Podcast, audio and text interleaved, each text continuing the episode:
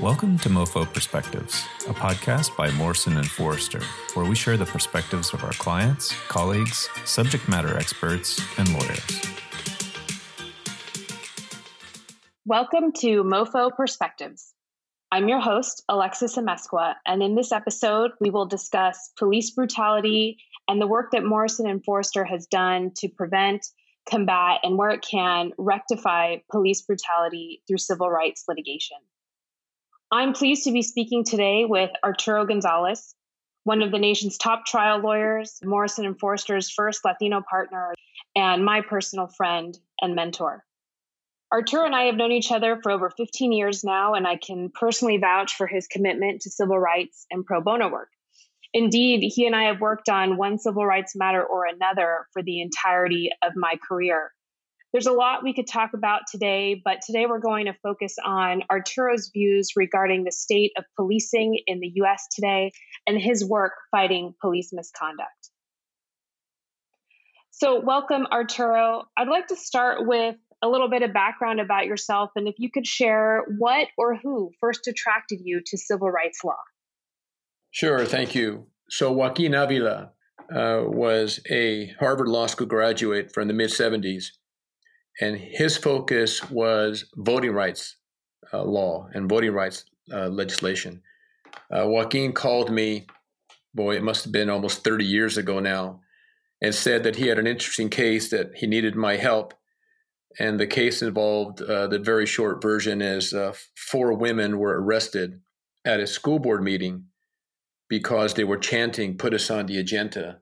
Uh, along with other people in the community when they weren't allowed to speak. So sheriffs were called, they came in and they arrested these four Latinas. They were all subjected to a visual body cavity strip search. And Joaquin felt that they needed uh, civil rights uh, uh, counsel and, in addition, uh, criminal counsel because they were charged with a variety of misdemeanors. So that was my introduction to civil rights law. I took that case, I tried the criminal case. Uh, three of the four women were acquitted of all charges. The, the fourth was acquitted of all but one minor uh, charge. And then I prosecuted that as my very first civil rights case, which which we won. I, have heard that uh, you tell that story before about your work on that matter. Um, I'd love for you to share with the audience uh, the history and uh, take us through one of your most memorable cases. You're welcome to share more of the details about this matter or if you have another you'd like to share. Sure. Uh, so I'll, this matter actually rolled into the one that I wanted to talk about. This matter went to trial in Fresno federal court, the, the case of the four women. The jury awarded the four women $1.45 million, which I think still is the most ever awarded for a strip search. About two years after that verdict, I received a phone call uh, from a, a man who was um, crying and obviously in distress, telling me that uh, they had shot his father. And again, I'll give you the short version. He said they shot my father, even though he wasn't sure what had happened. Uh, what happened is this was an adult male uh, who had been called by a neighbor of his parents and was told, "You better get over here. There's cops all over the place." So he went uh, to uh, his parents' house. He was not allowed in. Uh, this happened in Dinuba, California, outside of Fresno, the same town as the other case. And uh, so he didn't know what had happened. And what we later learned is that what had happened was that about seven o'clock in the morning, a SWAT team had come to the house, raided the house, and shot the father 15 times in the bedroom of his own home in front of his wife. Uh, the uh, police claimed uh, in a press conference that day that they d- did what they did because the father came at them with a knife. Uh, the mother said that wasn't true, uh, swore it wasn't true. And so we ended up uh, taking that case. Uh, there was a lot more to it. It wasn't just uh, a shooting case, it was also a Fourth Amendment unlawful seizure case because they took everybody in the house, meaning the ones that survived, the, the, the mother, who I believe was 60 years old, her youngest son, who was 17, a daughter in law, and a daughter in law's child. There were like four or five people in the house uh, who were taken to the police station, separated, uh, and held there for a substantial period of time for questioning, which, by the way, is illegal. You can't just take people to the police station. If you want to question them, you need to question them where they are. And so there were a lot of issues in the case but that was memorable for a lot of reasons. Uh, when we tried the first case, we didn't receive any settlement offer whatsoever uh, from the defendants, and the police had a very strong record of winning in Fresno. And uh, this case, again, when it went to trial, the same thing. There was no settlement offer made.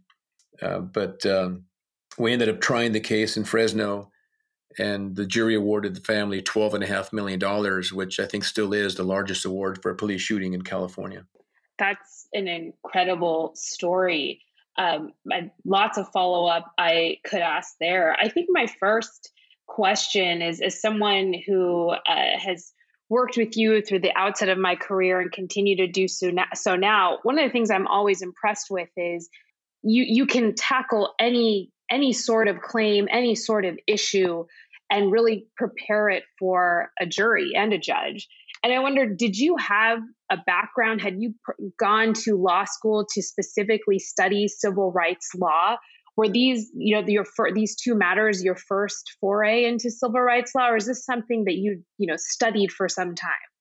When i received the phone call from joaquin avila referring the first case to me i didn't know what a civil rights case was. I didn't know what section 1983 was which is the statute that you use to prosecute civil rights cases. And no i hadn't studied it in law school and it's not something i had planned to do necessarily. I came to morrison and Foerster a large law firm understanding that I would be representing corporations, but also uh, chose MOFO specifically because I knew I wanted to give back to the community. I wanted to do pro bono work. I wanted to represent people who needed my help. And these are exactly the kind of cases that I wanted to do. So I really kind of stumbled upon civil rights law. And uh, just once I got into it, it became very clear to me that there was a tremendous need, especially in the Latino community throughout the Central Valley, for people who are willing to represent uh, families uh, who felt they'd been mistreated by police. I mean, I, I received hundreds of calls uh, after these you know, cases, and you know, I've, I've I've taken you know probably dozens of these civil rights cases, but I've turned down ten times more than I've taken. I just can't do them all.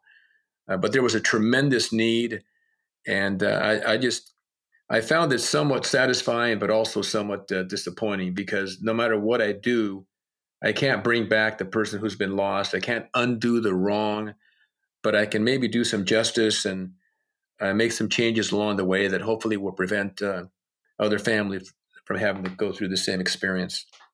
One of the um, cases that you tried and that has always left an impression on me involved um, the death of a young boy, also in the Central Valley. And I wonder if you could share some of that background for that matter.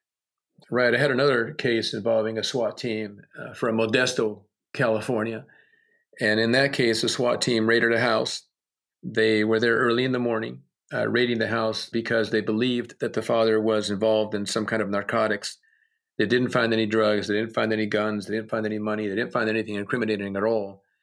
But unfortunately, what they did do is they shot and killed his 11 year old son. Uh, the boy was laying uh, on his stomach in his own bedroom. The SWAT team had come in and told him to get down. So he, he got down. Obviously, he was probably scared to death. And uh, sadly, for reasons that maybe nobody will ever know, as he was laying there, the officer pointing the weapon at his back fired. And they fired right through his heart and killed him instantly. So, in that case, I actually did not try. That case I prosecuted, and the defendants uh, agreed to settle the case for $3.5 million, which I think still is the most ever paid by the government for the unlawful killing of a child. I candidly wanted to try that case and I don't want to get into any privileged uh, communications with the clients, but you know, sometimes you decide not to try your case because uh, clients uh, may not want to go to trial. Uh, it's very difficult, as you can imagine, for parents to testify and, and relive these very difficult circumstances. In that case, the child's mother was also face down in the living room uh, being covered by a separate police officer. And when she heard the gunshot, she tried to get up instinctively. She was pushed down to the ground and she looked over to where the gunshot came from her son's bedroom and she, you know, she could see the stream of blood coming, you know, across her son's feet. Uh, you can just imagine uh, what that must be like and, and how difficult that is. And it's not, it's easy to understand why some people wouldn't want to relive that. Sure. That I, I, I know I can't imagine um, as a parent myself, or even just another human being. That that is absolutely horrifying. And I think about, uh, and I, I've done it alongside you a few times, but the great skill it takes to serve as counsel in these matters that are highly charged and emotional, um, and also to guide plaintiffs who don't typically have a voice, who don't know what to do. You know, they're they're, they're not necessarily sophisticated plaintiffs who know how to testify, and it, it, it's extremely challenging, especially for parents to get up there. And I wonder if you had any reflections on that, on on what's worked, what's made you successful in that regard, and how you've been able to relate to clients or be able to bring out the best you can in them in these terrible times. So these are very difficult cases, difficult not only emotionally, but challenging legally. Um, in our society, most people uh, believe police officers. Most people would like to believe, I realize that in recent years that started to change a little bit, but historically, and I still think most people they want to believe police officers are honest. I mean, they they, they want to give them the benefit of the doubt. So there's a real challenge in getting uh, jurors to understand that the officers in this case may have done something wrong. And then there's a challenge sometimes in having your clients just understand the system and what's going to happen. And there, I think um, that's why it's so important, both for big law firms to get involved because these cases are expensive and they're challenging, and also for lawyers of color to get involved, people who are from the communities where the victims are from.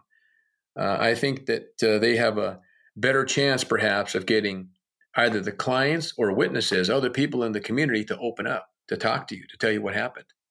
For example, when I go to these communities, I rarely, rarely wear a tie. I mean, I, I, I almost want to say I never do, unless I'm going to court that day. I always dress casual.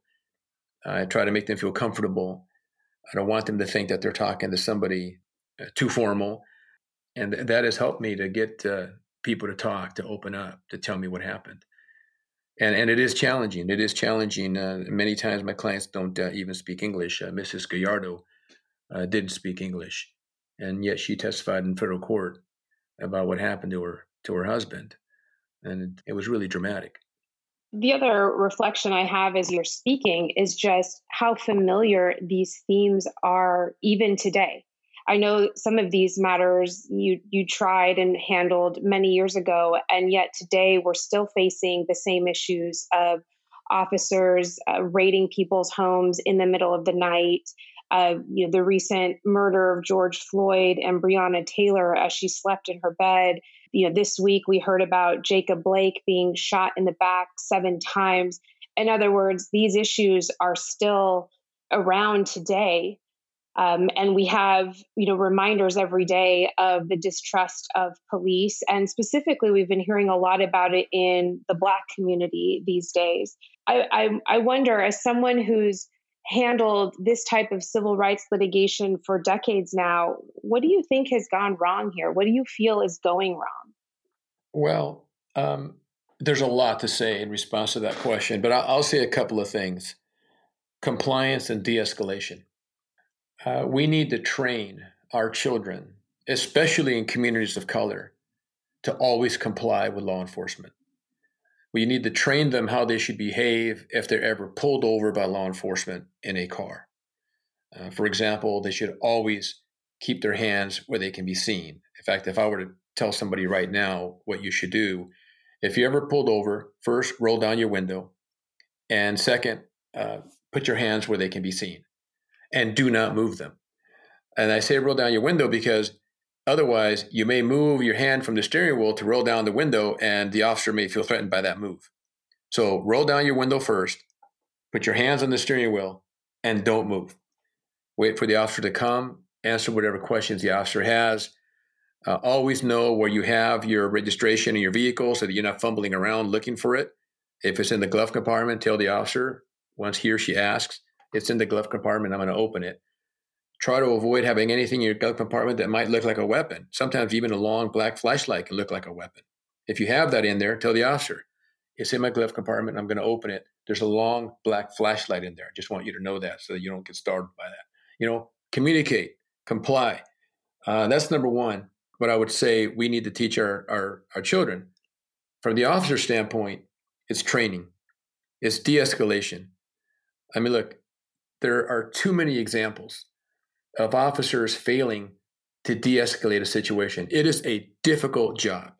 It is an extremely difficult job, but they have got to de escalate. And part of the problem is that many people who they are confronting are people who have mental issues. Maybe they're on a narcotic, uh, or maybe for some other reason.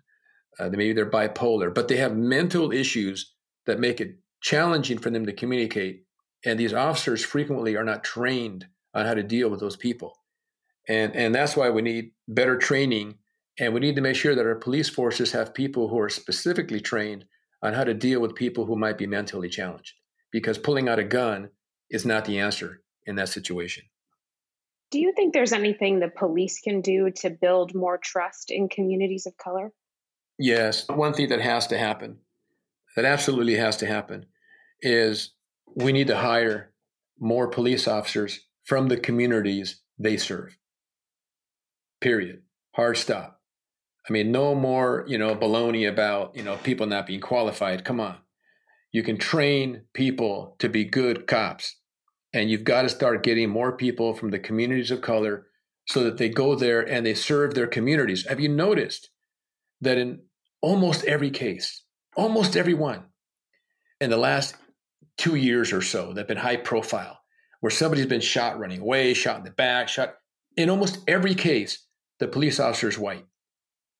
Now, I am not saying, I am absolutely not saying you can't have white police officers or white police officers are bad. No, that's not my point. My point is, I think that there's a cultural barrier that people are, are, are struggling with. I think I think that in many cases, if you had officers of color in the exact same situation, maybe the outcome would be different. Maybe instead of pulling the gun, the officer would put his hands up and say, Whoa, hold on a second. Hey, listen, let's just talk to me, okay? Look, I grew up around the corner. All right. All right. I don't know if you know me, but I grew up around the corner over there on, on Fig Street.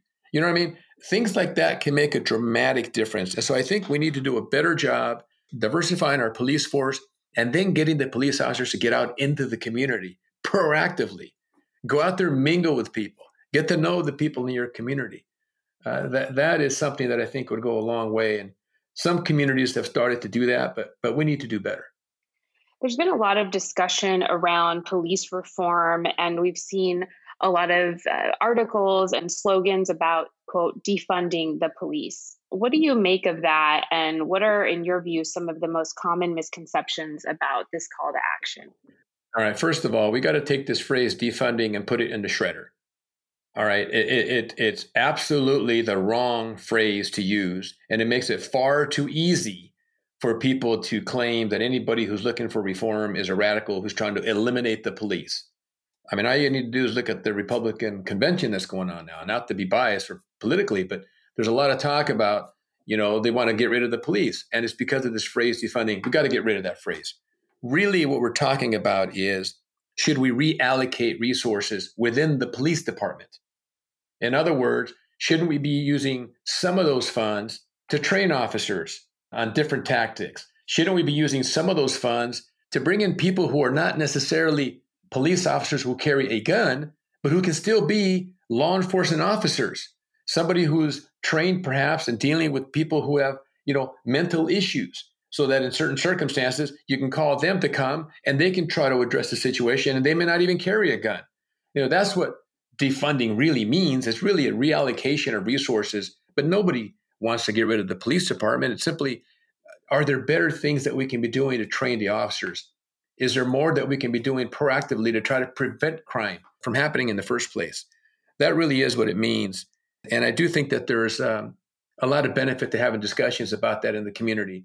You know, I had a case once where there was a woman who was locked inside of an apartment that wasn't hers, and she wouldn't come out. And she was screaming and screaming, and she wasn't well. She was not well mentally. She had issues. She needed medication. But instead of calling someone to talk to her, to calm her down. Two police officers showed up, and within minutes, they kicked the door down, went in with guns drawn, and shot her five times and killed her. You know, I, that that that case really bothered me, and it still does, because I think if they had had somebody come and speak to her and just talk to her, it's a perfect example of where you need to de-escalate a situation where there's no urgency whatsoever to go inside. And and that's what I think we need to be talking about is can we be training officers differently, allocating resources differently, so that not every person who's in charge of enforcing the law is wearing a gun and not every person is called to every situation. You know, if you have a, a, child in, in middle school who's had some issue and the police are called, is it really necessary to have two people show up with guns? Maybe not. Those are the discussions that need to take place. Yeah, and I'm reminded of another matter you and I handled in Fresno where a brother was, I think he was in his early 20s, was having some sort of mental health breakdown and was seeing things and the walls were coming after him. And he ended up this the sister called the police. She didn't know what else to do. And he ended up being shot in the back three times. And if there had been a professional and resources had been allocated to what to do to de-escalate when someone has a mental health issue or an addiction issue he could very well be alive. My, my other thought on defunding the police because it's a conversation i've had a lot especially with my family members is that it's not only about reallocating resources within the police department, it's reallocating resources within one's community. And those of us fortunate to live in a specific socioeconomic status community know that so much of our taxpayer dollars go to schools and after school programs. They go to community centers. And so those places are funded just as much funding as the police department. And if you have, as you say, in an example of a middle schooler with an issue, you're just as likely to, to be approached by a school counselor or a coach or all sorts of other resources before the police ever get involved. That's very unique to certain communities. And unfortunately, in communities of color, so often uh, the criminal system is you know the first place for people. So I, I understand where you're coming from when you're talking about defunding. Do you have any thoughts on what you think needs to happen to reduce the violent incidents between the police and members of the Black and Brown community? Well, I mentioned de escalation and compliance um, and educating people. But one other thing that has been a problem in my mind uh, since I first started working on these cases is the shoot to kill approach that's used by law enforcement. Law enforcement officers are trained that if you're going to fire your weapon, you know, shoot to kill. Now, they may not use that phrase, shoot to kill. Instead, they might say something like shoot until the threat is gone. Uh, but really, people are trained to shoot center mass, hit the person right in the chest. And I I question whether that's always necessary. Yeah, I mean, I'll just give you. There's tons of examples, but I'll just give you one. You know, recently here in my community in the East Bay, there was a person at Target who was, you know, talking in a way that made it clear uh, he had a mental issue, and law enforcement came, and the person ended up grabbing a baseball bat which I will be the first to admit is is threatening and can, can harm you if somebody whacks you with a baseball bat. So I, I, I understand that that can be a dangerous weapon. But the officer, in that kind of a situation, in my view, if you don't have time to grab your taser and tase the person, and if you have to shoot, why not shoot him in the leg? Why not shoot him in the leg? Now, a police officer might say, well, if you shoot him in the leg, he can still, you know, swing the bat at you. Well, if you're not within, you know, five feet of the guy, even if he swings, he's not going to hit you. So there are circumstances, in my view, where if you have to shoot, you don't have to shoot center mass. It depends on the circumstances. Shoot him in the leg. And a police officer might say, or somebody might say, yeah, but if the person's high on drugs, that's not going to stop him. Well, that may be true. And you've got plenty of time to shoot him in the chest if you have to. But in many cases that I have seen, I believe that if an officer had shot someone in the leg, uh, they could have eliminated the threat, the imminent threat, and uh, not caused the person to lose life. So it's just, again, I, I question whether you always have to shoot to kill. Obviously, we want to try to avoid shooting. We want to try to avoid, you know, that kind of situation. If you have time to get your taser out, if somebody has a beanbag gun, there are other means of force that you should try to use first. But if you have to use your gun, I just question whether you always have to shoot to kill. I think that's an important point and leads to a, related question, which is what are other policy changes that the police could be doing here to improve upon its relationship with communities of color and reduce the overall violence between the two. So I wondered if you could speak to any important policy changes that any of your cases have been able to have implemented, or if you think there are other policies that the police should implement in the future. Right. Uh, there are so many things. I mean, you know, what I would say in general is there needs to be more communication between police officers and the community they serve. A couple of examples of policy changes that came out of the litigation that I've been involved in, and I've got a long list, but I'll just list a couple. I already mentioned that in Dinuba, they got rid of the SWAT team altogether. In my view, small towns do not need SWAT teams. If your county has a SWAT team, if there are big cities nearby that have SWAT teams, small towns don't need them. If you're going to have a SWAT team, you've got to train them, and most small towns don't have the budget to do that. Uh, another example is uh, SWAT teams used to point their weapons directly at a person's back when the person's face down on the ground. In my view, that isn't necessary. And in the settlement that we reached with Modesto, uh, Modesto and other police agencies who had the same insurer agreed to no longer do that. They'll instead point their weapons at the ground right next to the person. You have plenty of time to shoot him in the back if the person, you know, becomes a threat.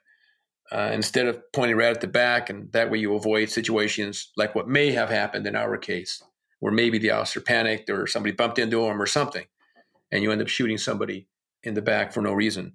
Another example that should be obvious is in cases of mistaken identity, we've gotten uh, a police agency to agree to check fingerprints, compare fingerprints. It may seem obvious, but it doesn't always happen. Officers say that, you know, many times when they arrest somebody, the person says, "It's not me, it's not me," and uh, sometimes they get tired of hearing that. But sometimes it really isn't that person. Uh, I had a case where a an, an elderly Latina woman was arrested. and She had a heart condition and taken to jail without her medication, and it was the wrong person. She had a similar name. Now she was inches shorter. It should have been obvious that it was the wrong person, but you know, officer took her in and she kept telling everybody, the arresting officer, the booking officer, she kept telling everybody, it's not me. Why am I here? I haven't done anything. And nobody ever bothered to compare her fingerprints to the person who had been arrested and for whom a warrant had been issued. And had they done that, they would have known it wasn't her. Uh, so there are a lot of examples of things that police can do, but you know, I think training is key. Um, oh, here's another one. A good example is what just happened recently, where you know someone was shot. I guess it was outside of Milwaukee, you know, seven times in the back.